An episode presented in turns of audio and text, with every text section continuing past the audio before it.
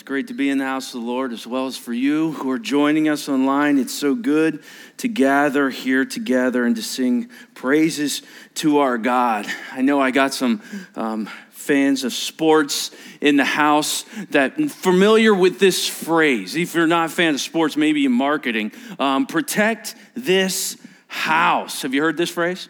What's the idea behind this? Under obviously was uh, popularized by Under Armour uh, to protect this house. They're speaking of their home field or their home court. They're saying, hey, when people come into our house, we got to win. We got to make sure we win.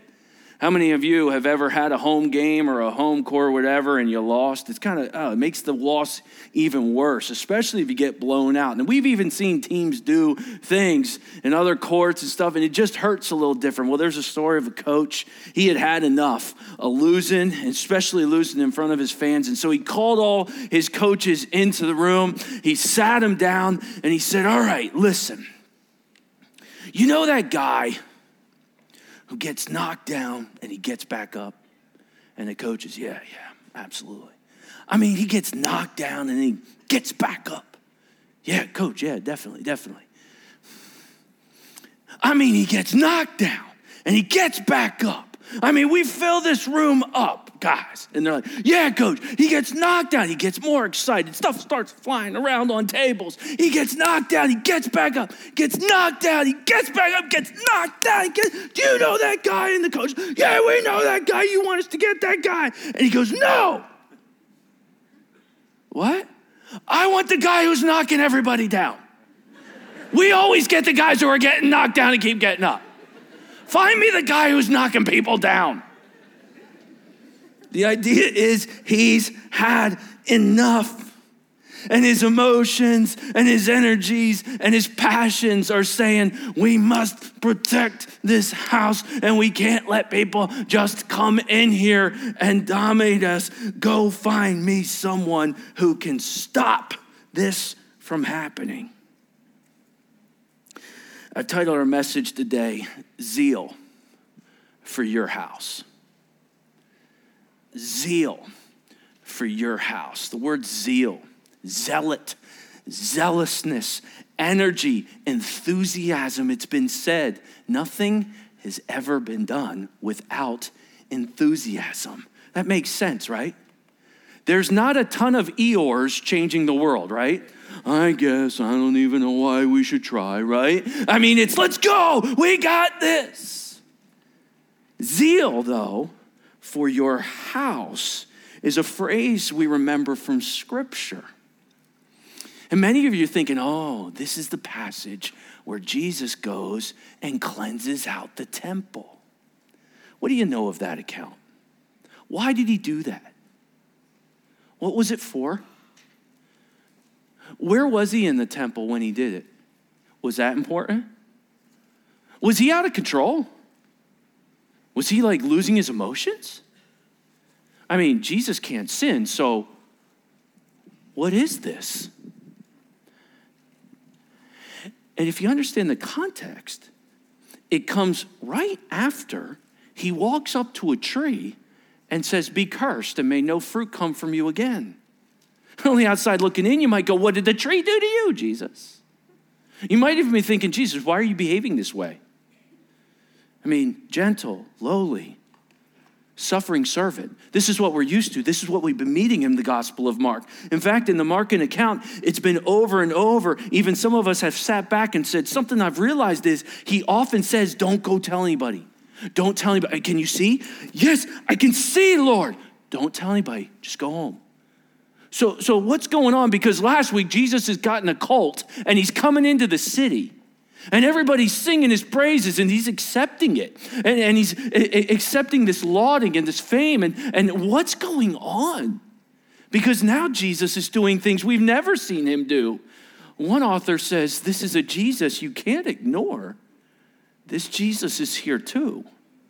And so let's discover this and let's work through this. Let's get some context around the zeal Jesus had for the house of the Lord, specifically the temple of that time and, and, and see what is going on in the account.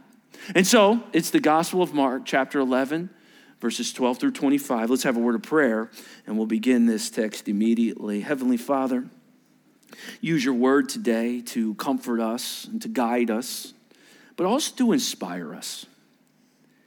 But Lord, there's some Sundays we pray that when you truly challenge our souls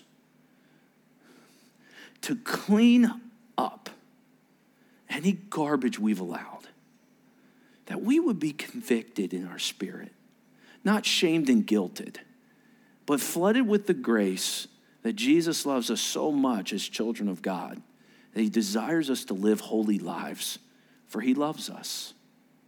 And Lord, if there's someone in this room who is just investigating the things of God, may they see Jesus' zeal for holiness, and may that inspire them to live a life that might be a little less corrupt, a little less maybe dark than what they're experiencing.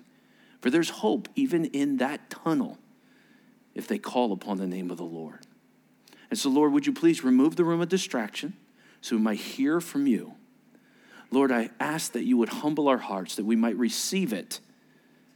And Lord, would you bless those who made a priority to sit under the teaching of God's word today? And would you help us to leave different because we visited here? And so, Lord, use this message in Jesus' name. And all of you said, Amen.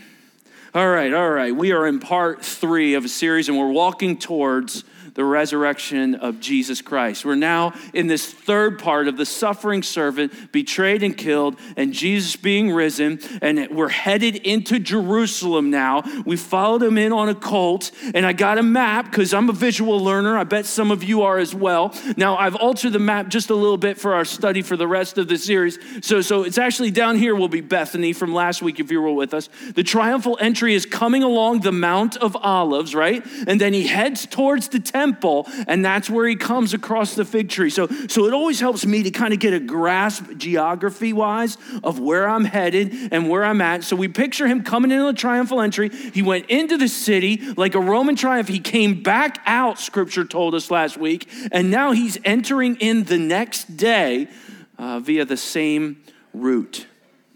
So Mark says, on the following day, when they came from Bethany, okay? So we're coming from Bethany. He was hungry.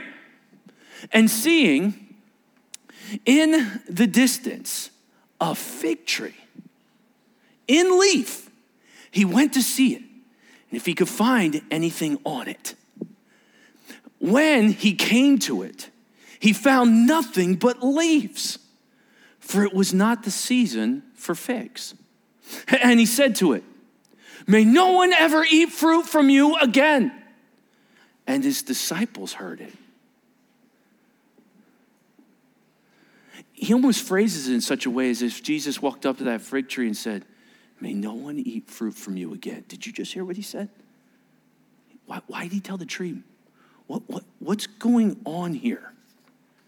And, and, and you might sit back from that and go, Jesus, I don't understand this. Why the harshness towards the tree. And so I wrote down four phrases from this whole text today that put in my journal just so I could process and think through it a little more. And the first one is this May no one eat fruit from you again. What's going on with fig trees? Did Jesus not like fig trees? Some of you are not familiar with the Mediterranean area. I'm not either. But what we understand about fig trees is they begin with just a little a little piece, and then it grows. And they're very leafy. And so sometimes they can look like they're fully in season and, and they're producing the fruit on the tree. But this tree did not. And, and Mark says, well, it wasn't in season. So it was kind of odd. And you know, Jesus is now in his 30s. He knows by now how fig trees work. So it's a little odd that, that it wasn't in the time for small buds, let alone uh, they bloom right before summer What's going on here?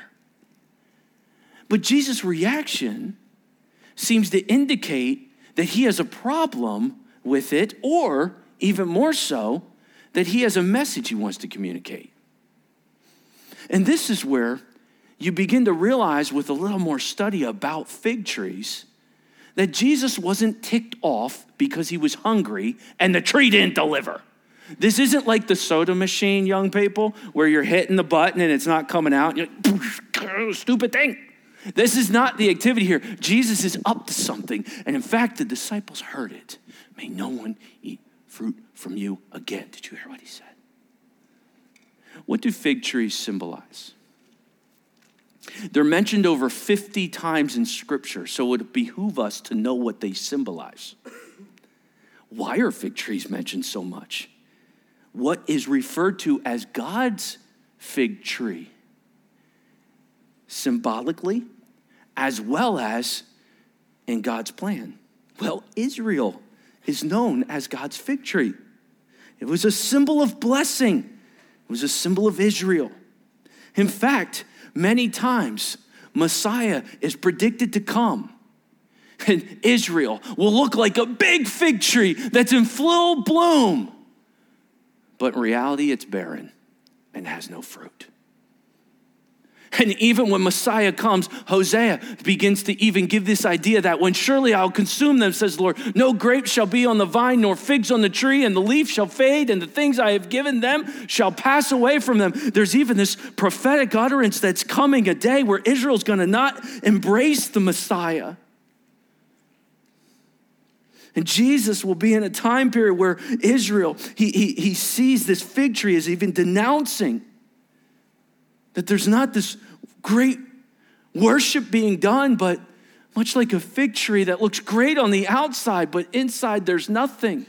It harkens back to you whitewashed tombs, he said to the Pharisees. Oh, you clean the outside, but inside there's filthiness. So often we clean the outside of the cup, but inside it's dirty. So you must remember that Jesus the suffering servant, the Son of Man, is also a prophet. He is prophesying what will come and using a symbol or even this object lesson to communicate. For that is many times what the prophets, dude, you can look back in the minor prophets. We have prophets laying in the streets for 300 some days, communicating, being fallen on a side. That many days? We have Jeremiah walking around in a cistern communicating through object lessons that God is up to something, specifically judgment, and denouncing Israel for its greatness on the outside, but barrenness and no fruit. And he says, May no one eat fruit from you again. And then they came into Jerusalem. And he entered the temple and he began to drive out those who sold and those who bought in the temple. Jesus is having himself a day. He's frustrated with the tree. Now he's headed to the temple. And he overturned the tables of money changers and the seats of those who sold pigeons. And, and he would not allow anyone to carry out anything through the temple. And he was teaching them and saying to them, Is it not written? My house shall be called a house of prayer for all the nations, but you've made it a den of robbers. Imagine if I walked out on a Sunday morning and I started like this. All right, you know what? I've got to talk about something. Okay. Might be a deacon or two go, somebody go get Chris, somebody go get him. I'm clearly sending a message. But you understand that that would be driven by emotion. Well, this emotion is real. And there's this righteous anger of what's occurring. But if you don't understand the context, you always think it's an overreaction. If you don't understand what was going on, you might tend to think he's just emotionally upset. He's having a rough day. But when you begin to understand everything Jesus does is intentional, you begin to ask yourself, what was it that was bothering him so much? And so I wrote the second phrase den of robbers. Jesus, what do you mean? You have made the temple a den of robbers. Is not what is to be done. Where is Jesus where this is occurring? Upon further study, you'll find that this is going on in what was called the court of the Gentiles. Let's pull up the court. The court of the Gentiles was right off the side of the Holy of Holies, or the holy place, the place of God's dwelling. These massive temple. One of the wonders of the world of that time period. I mean, look at it in comparison to the other buildings. I mean, just this glorious thing. And this is where the Jews would come and worship. Well, there was a court for the Gentiles as if God planned in the design that Gentiles would be allowed to come close to him. Young people, the Gentiles, many of us here today, would be allowed to come in and worship, but they had to bring things to worship.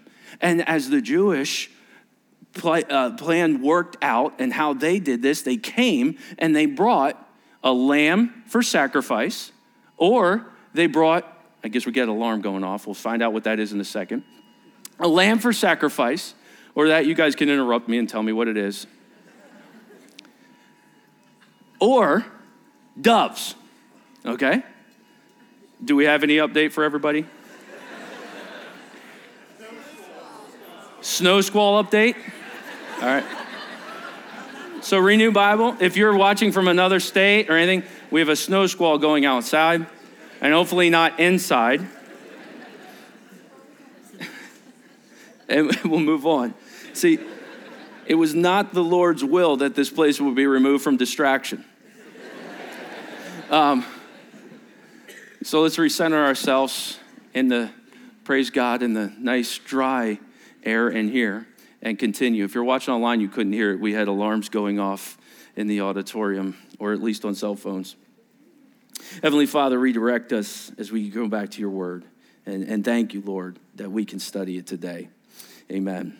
So, in the court of the Gentiles, they would come, all right, and they would do sacrifices there, okay? And so they would bring uh, doves that were to be sacrifices as well as lambs. And what was going on is that there were people, money changers, who came into the court of Gentiles and they would exchange the money for you could not perform the sacrifices by using Roman coin, so you had to transfer it into a shekel.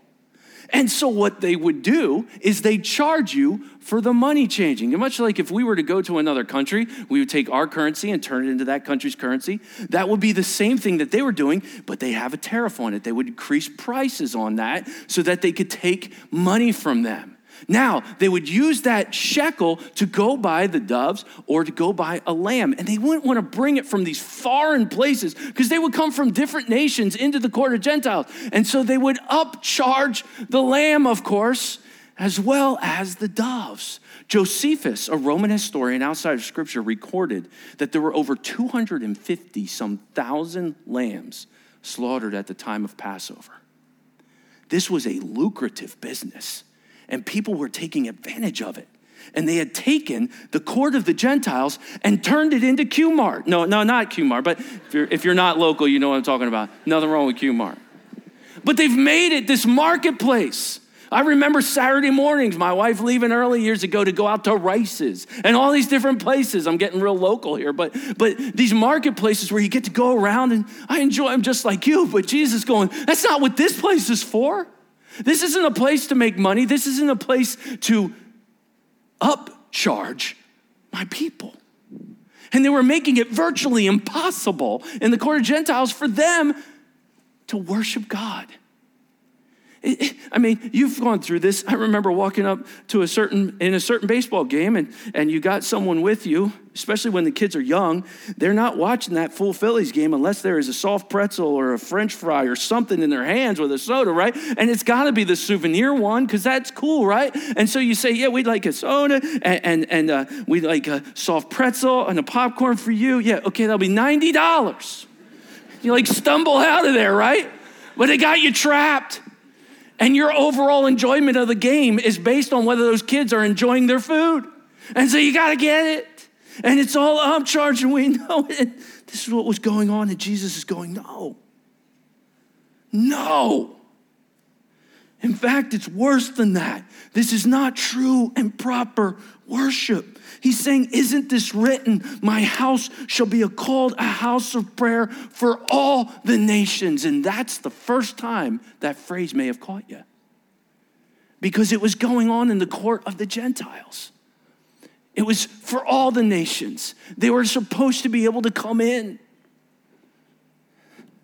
And instead, they're just making money off of. But make no mistake, Jesus is doing something very similar to what he did with the triumphal entry. Instead of this quiet, suffering servant, he's being loud and aggressive. He is forcing their hand. Don't sit back in your houses and plot to kill me. I'm standing right here. And anybody watching his activity in front of the leaders, leaders throwing tables over is saying, What's he trying to do? Get himself killed? He's forcing their hand. And the chief priest, scripture says, and the scribes heard it, and they were seeking ways to destroy him. And they feared him because the crowd was astonished at his teaching. But when evening came, they went out of the city. Scripture continues, and it talks about Jesus continually moving forward the next day. As they passed by in the morning, they saw the fig tree again. And it was withered away to its roots. And, and Peter, he remembered and said to him, Rabbi, look, the fig tree that you cursed, it's withered. And Jesus answered them, Have faith in God. What?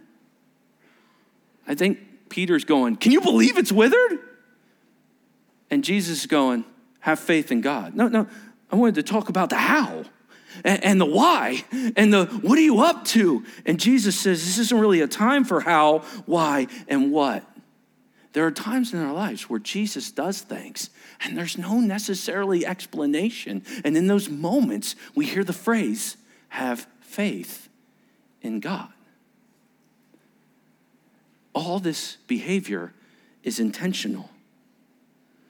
They want to focus on the explanation and Jesus wants them to focus on the means of how it happened. Folks, dependent trust is more important than independent understanding. So often we want to go, I need to make sense of this. I need to understand this. And Jesus is saying, write it down, have faith in God. This tree is barren like unfruitful Israel. It looks great on the outside, but it has no fruit. And Jesus has denounced it that there is a coming judgment for this hypocrisy of looking good on the outside and inside being full of uncleanliness. Aren't we still tempted today as children of God in this New Testament era to clean up on Sundays? not say things we would say during the week, act certain ways we don't act during the week, live out certain things or praise the name. In fact, could it not be said of us from time to time, possibly? They honor me with their lips, but I know their hearts are actually far from me. They stand when everyone stands. They'll even offer a few words to try to look the part, but I know their hearts are far from me. And this was the issue that Jesus had with Israel. And he was using this fig tree as an example. And he continues by kind of challenging their faith. He talks about it in Matthew 17. He says, Because of your little faith, I truly say to you, if you have faith like a grain of mustard seed, you'll say to the mountain, Move from here to there, and it will move, and nothing will be impossible for you. Wait a minute, Jesus, are you saying if I have great faith, I'll be able to walk out and go, Haycock Mountain, watch this? Is that what he's saying? Jesus teaches more and says, Truly, I say to you, it's a verily, verily in Scripture. Truly, I say to you, whoever says to this mountain, what mountain? Do you remember the map? He's right by Mount Olivet, where he one day will return. Whoever says this mountain be taken up and thrown into the sea and does not doubt in his heart, but believes that what he says will come to pass, it will be done for him. Therefore, I tell you, whatever you ask in prayer, believe and you have received it, and you will be yours. You're like, wait a minute, is this it? Have I found this secret code? Whatever you ask, if I just believe that I'll receive it, it'll come. Well, even James says, even James says, you, you pray, but you don't believe. And a man who doesn't believe God should expect nothing in his prayer life. So, so is it that? Is it like I just I just gotta believe more? But but Jesus follows it even with a verse. Right after the whatever you ask, he says, Oh, and whenever you stand praying, forgive.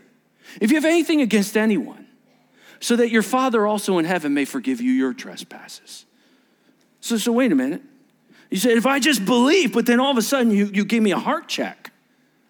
Like, like it really matters how I approach you. Have you ever noticed that some people have a prayer life where it just seems like, wow, they've got a grip on what God desires. What do they know? What do they say? How do they pray? I mean, do they understand the whatever you ask?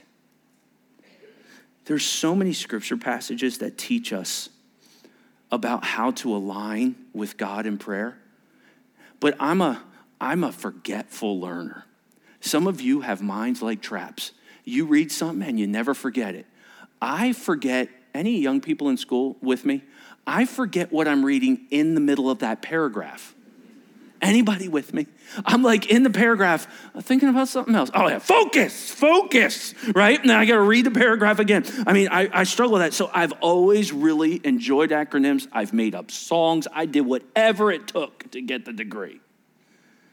And some of the things that I've done, I've brought into ministry. And so acronyms have always helped me the whatever you ask phrase of Scripture, I have always implemented through what I call the ABBA dynamic A, B, B, A. And those help me ask a question Am I daily? A. Am I truly? B. Am I coming? B. Am I humbly? A. And you say, well, what are they? They're based off of four anchor verses for coming to God in prayer and seeing Him do whatever you ask. Really? Yeah. Here's the first one A, if you abide in me and my words abide in you, you will ask what you desire, and it shall be done for you. John 15, 7. Am I daily abiding in Scripture? Because if I am, the Word of God will be in me and it will be producing fruit. And it will come out of my prayer life. Abiding means close, intimate, personal relationship. An abiding prayer life is not one who, oh my word, I just found out I have a disease. I don't know who God is, but I'm crying out. That is not the abiding prayer life. The abiding prayer life is I just want to do whatever I want to do. I don't really care what scripture says. I kind of do the Sunday thing to make mom and dad happy. That's not abiding prayer. Abiding prayer is a close, intimate relationship. The second is B. If you believe, you will receive whatever you ask in prayer. You're not going to see answered prayer if you don't believe God answers prayer. You won't pray if you don't believe God answers prayer. Matthew 21 22 reminds us, though, if you believe, you'll receive what you ask in prayer. But it's also also has to be the second B. Let us therefore come boldly not timidly, not like, God, I know you probably don't want to. Come boldly to the throne of grace that we might obtain mercy and find grace in time of need. And then A, aligning. It's John who teaches us if you ask me anything in my name, I will do it. So I've broken that down to say when I come to God and I want to see Him answer whatever I ask, I have to come with an Abba prayer. Am I daily abiding? John 15, 7. Am I truly believing? Am I coming with boldness or boldly? James 4. Am I humbly aligning, not to me getting what I want, but Him getting what He wants for my life? When I do that, I see answered prayer. Jesus modeled it. In the Garden of Gethsemane, he cried, Abba, Father. Close, intimate, abiding relationship. And then he prayed, All things are possible for you. Believing prayer. Jesus believed God could do anything, including move a mountain, let alone change what was happening to him. And so he asked very boldly, Remove this cup from me.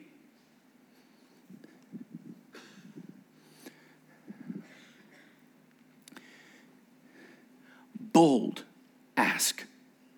Can we do this another way? Do I have to die on the cross? Yet, not my will, but yours be done. He aligned to God. Yet, not what I want, but yours be done. They say when you pray, you've heard it said, the answer is yes, no, or, or wait. And, and I, I don't mind that. That's great. I, I can see that. But we've talked about in our series, because this was earlier mentioned by Mark, this very question of whatever I ask. When you pray Abba prayers, you're going to get yes, no, and I would argue, endure. I, I want to endure. Yes, no, endure. What do you mean? Have faith in God. But it hurts. Have faith in God. But I'm not sure. Have faith in God. But I don't understand. Have faith in God. God, why would you do this? Have faith in God. Hebrews 12, 2, fixing our eyes on Jesus, the pioneer and perfecter of our faith. So when we look to someone to say, Who do I want to have faith like? It's not a brother or sister in Christ, although that's great. It's great to have heroes, but it's Jesus. He is the author, He wrote how to do it, and He's the perfecter, He showed you how to do it. Move forward when God the Father says, Endure. You're sitting there going, You mean to tell me Jesus had a prayer, not get yes or no, but endure, yeah. And for the joy set before him, knowing God's way is best, he endured, he had faith, and he moved forward. I got thinking about this text. Jesus is acting so different. He, he's, he's boldly walking up to the tree and saying, May no one ever eat from you again and it shrivels up. In fact, there's another harmony of this account where it's summarized as the tree shriveled up and withered immediately. And you're like, wait a minute, wait a minute. Did it happen immediately or happen the next day? I believe that's pretty easy to rectify when you look at one account is discover is talking about it in summary. If, if a tree shriveled up a day or even two days or three days, it's just right away. Mark gives us a little more detail to add the account that it was actually the next day they came back and Peter said, Whoa, it's it's shriveled up. So Jesus, he's shriveling up trees as an example. They're taking all this in. He's walking into the temple. He's changing, turning over the table money changer, saying, This is not true and proper worship. I'm, I'm looking at this going, I, I got to get my hands around this. And it reminded me of that verse zeal for your house consumes me. Like, zeal for your house, speaking of God's dwelling, the place where God dwells. In fact, in the Gospel of John, he says, the disciples remembered it's written. Do you remember where that's written? It's written in Psalms. It comes from the mouth of David. You know what David says? The reproaches of you, God, are the reproaches of me. In other words, when someone mocks the things of God, I feel like they're mocking me. Do you ever get that emotion? When someone mocks the things of Christianity, I feel like they're coming at me. When someone says God's not good, I feel like they're coming at me. I, I, I just really struggle with it. I feel it emotionally, and that's part of having that Holy Spirit inside you going, that's not truth. You're talking out of your feelings, not out of your truth. And so David is talking about this, going, mm, God, I just, when, when you are mistreated, I feel that. And his disciples remembered that when Jesus was doing this in the house of the Lord. And I got thinking, do I have the same zeal for the house of the Lord? Do I have a zeal for the house of the Lord? Where is the house of the Lord? Jesus came in that week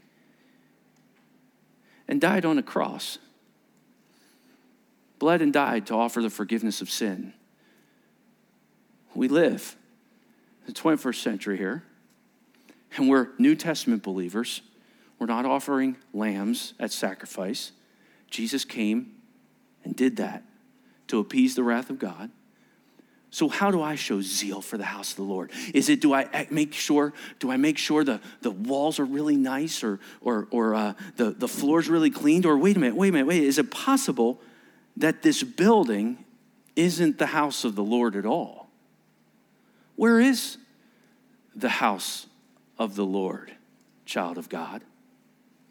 If you're pointing to yourself, you're on track. I remember being a young youth pastor, and you do some stupid stuff when you're a young youth pastor. You really do, and I did a lot more than most. Our, our guys are awesome. But I remember thinking, I got this great illustration. I love to, I love to build events where they were actually a sermon illustration. So I thought, I'm going to build this obstacle course. I got a bunch of guys out here. We're going to build this obstacle course. And I'm going to teach them in life. Like sometimes the obstacle is very difficult. Sometimes you fly through it and you think, man, I got this. That was nothing. And then the next thing you're hit with something else. And I'm going to teach them all this. But, but the problem was the rope I wanted them to go through, I wasn't able to get up high enough with the ladders. I thought, how could I do this and keep it maneuvering? And so this was in the age before the, the wonderful genie lift has changed ministry. But, but this was in the age where I was like, how do we get up there, all these heights? And so I decided to use the church van. But you see, that didn't fly over with some of our brothers in Christ that were a little bit older that kind of had this idea of a sanctuary and this is God's house and all those things are great and I'm with them. But at the same time, they came to me like, get off of that van. I'm on top of the van hanging like and and zeal, okay? I mean fired up. Get off it. That is the Lord's van. and I should have just shut up and got off the van. But I'm fresh out of Bible college thinking I'm something theologically. I'm like, oh, this is God's. I thought everything was the Lord's. Oh, just, just get off the van. And I did the whole thing where, like, is it true? Is this the sanctuary or is the sanctuary I'm doing? Just get off the van. Fortunately, that man was a dear mentor in my life. I loved him dearly. He kind of understood where I was coming from. I understood where he was coming from, and we just had a great relationship. But sometimes we get traditionalized with words, and we tend to think that a church is a building when the church is the body of Christ, to the believers. It's not a building. And that's what Paul had to teach First Corinthians church, which is the church of Corinth. And he would say things like, Don't you realize? Did you know he said that often to them? Don't you guys get it? What? What? If you want to have zeal for God's house, you're his house. What? We're not looking for a temple made by men anymore. It's you. And he says to the church in Corinth, he goes, Don't you realize that all of you together are the temple of God and that the Spirit of God lives in you? And if anyone destroys God's temple, God will destroy him. For God's temple is holy and you together are the temple. You mean if I vandalize the building? No. This is in the context of division. And Paul's saying, when you are going after each other and you are purposely trying to divide the church, I see it. And there's discipline for that. When you refuse forgiveness, when you choose gossip, when you choose to hurt somebody, this is why it's so important for the church to understand the one another's. We will annoy each other. We will bother each other. We will tend to hurt one another. But we also have the chance to encourage one another and forgive one another and bear with one another and love one another. This world looks at the church, and the number one reason most people don't come to faith, they say, is because the church is full of hypocrites. There's people who have joked, well, there's always room for one more. But we often look at the church and we're kind of hard on it. When the church is just a hospital for souls, there's no perfect people allowed in Renew Bible on the stage or on the floor. Nobody. We're all the same dirt under the cross. Our righteousness comes only from Jesus, nothing we've done. And shame sometimes on the church when we have expectations of one another to be perfect when we're all growing at very different speeds in our faith.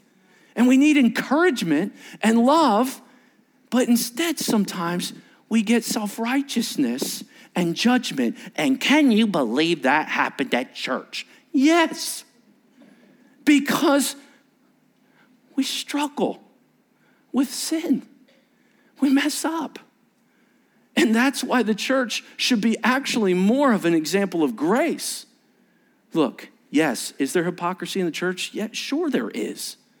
In everything. I can turn on my TV. You don't need to go to church to see hypocrisy. But there are just some people, we make mistakes. It's when we claim to be perfect that we really are making the biggest failures. Oh, what it would do for us to stop looking at everyone else and first clean the inside of the cup. Don't you realize? And then Paul says, Take it personally, Corinth. Don't you realize, he says again in, in chapter six, that your body is the temple of the Holy Spirit? That's where the Holy Spirit's living in, who lives in you and was given to you by God. You don't belong to yourself. You were bought with a price. Therefore, glorify God in this earthly tent. This earthly tent, it's got a soul. It's going to live forever with God or live or die forever separated from Him. And while we're on earth, we're told that if this is the temple, do I have zeal for it? Or am I treating this thing like garbage? Have you ever heard the, the GIGO principle? G I G O? Garbage in, garbage out? We can't just keep putting garbage in this and think that we can worship God in holiness. And I know holiness isn't a popular subject from a lot of stages, but at Renew Bible, we see Jesus encouraging us clean it up. Therefore, I urge you, I don't, I don't want your dead sacrifices of the Old Testament. Jesus paid the price. I want you to offer yourselves, brothers and sisters, in view of God's mercy, offer your bodies a living sacrifice, holy and pleasing to God. This is your true and proper form of worship. The best way you can worship, the best way you can zeal for the house of God is to think about what you're putting in, what you're pondering, what you're allowing in this earthly tent or in this temple that God dwells. So I got some questions for us to think through today. Maybe even our small groups could go through throughout the week. Never eat from you again. What hypocrisy am I allowing to corrupt my temple? Where, where do I need to kind of flush it out? You know, David said, Create me a clean heart. Flush me out, God. Get all this garbage out of me. He asked God to do the cleansing. And it was right after he committed sin of adultery with Bathsheba. Create me a clean heart, God. Renew a right spirit in me. Restore unto me the joy of my salvation. Where am I holding myself up? Where am I discouraged just simply because of the garbage I've been letting in? What if you made a change this year to say, I got to make some better decisions and have zeal for the house of God? Den of robbers, what do I need to cleanse my temple of? Have faith in God. Where am I not trusting God regarding my temple? Whatever you ask, what am I willing to ask God to do with my temple? You know, when you think about just having zeal for the house of the Lord, you often think of the church building. And by no means, please don't mistake me, we should respect the things that God has given us and blessed us with. And I believe Renew Bible does a phenomenal job. And on top of that, I think our leaders, our young people, what an incredible way they treat this place. But when we're talking about where the Lord dwells, we're talking about ourselves.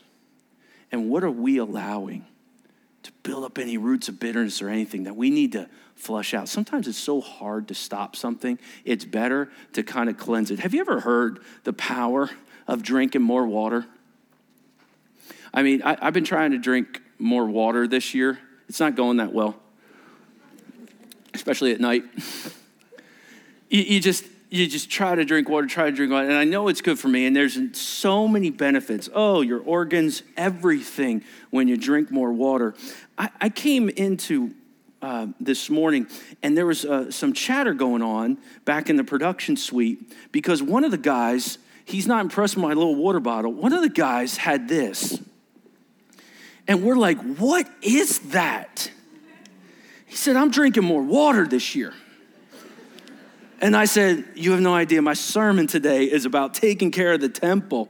And um, we started joking, yeah, I don't know what's going on in the court of the Gentiles, you know? And, uh, and, and so guys are joking. We're like, what is that? And it has words of encouragement on it and the times you're supposed to drink by. So he, he, he guzzled a little bit before I, I came up here so he'd be caught up when you all looked at the illustration. But it says, Good morning, 7 a.m. This is a gallon, it's eight pounds, okay? A lot of young mothers out there, you know exactly what this feels, right? You know what I'm talking about? So, so I mean, it's eight. We're like, what is that? In fact, one of the guys joked, Do you need a carry on case if you travel with this thing? And we're like, Look at the gigantic straw in it. And somebody said, That's not a straw, that's a PVC pipe. I mean, this is, this is a huge water bottle. It says, Good morning, hydrate yourself, remember your goal. He said, You need to read Remember Your Goal because you're like, How many times have I gone to the bathroom? Bathroom. And then keep chugging, feeling awesome. Don't give up. Almost finished. You did it. And he goes, and you can't rush late at night or you'll be up all, all, all night.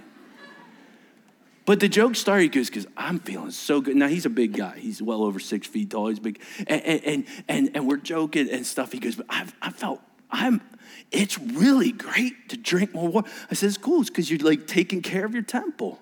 He goes, Oh, yeah, you're cleansing the toxins out and just taking that, making that physical deposit on my body. Just bring some energy to me.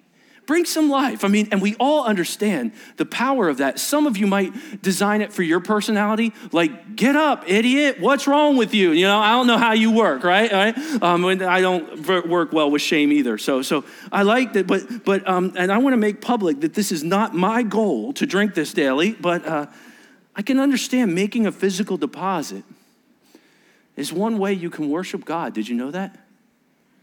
One way you can worship God is simply by taking care of your temple better. And Jesus is like, "At a girl, at a guy.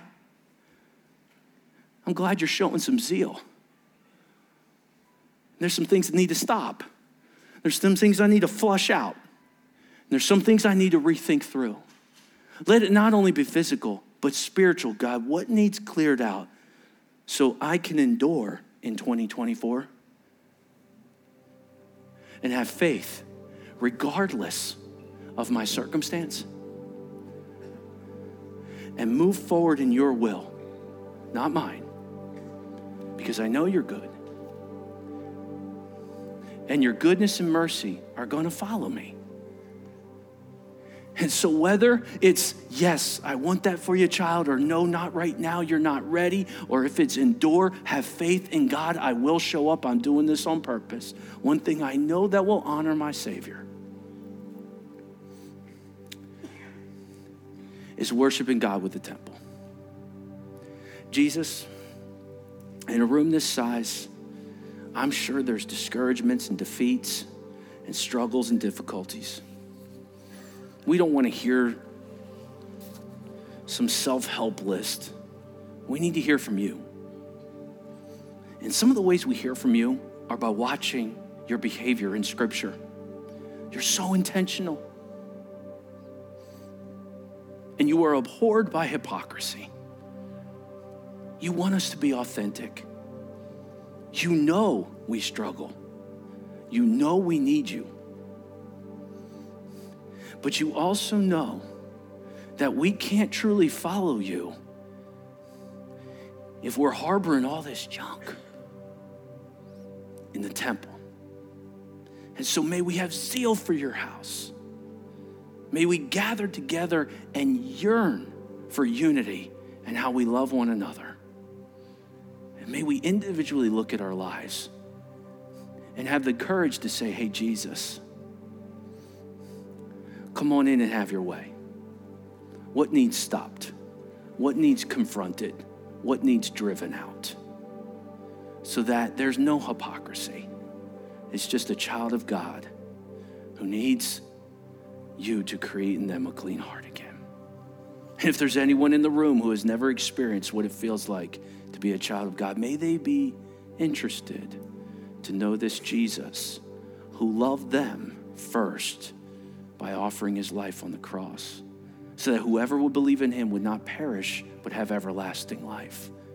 But more importantly, for those who call upon his name, offer that person a cleansing, a washing spiritually, if you will, a flushing out of the things that are wrong and sinful.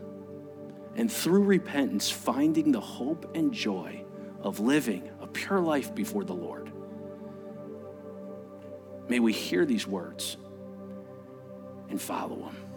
In Jesus' name, amen.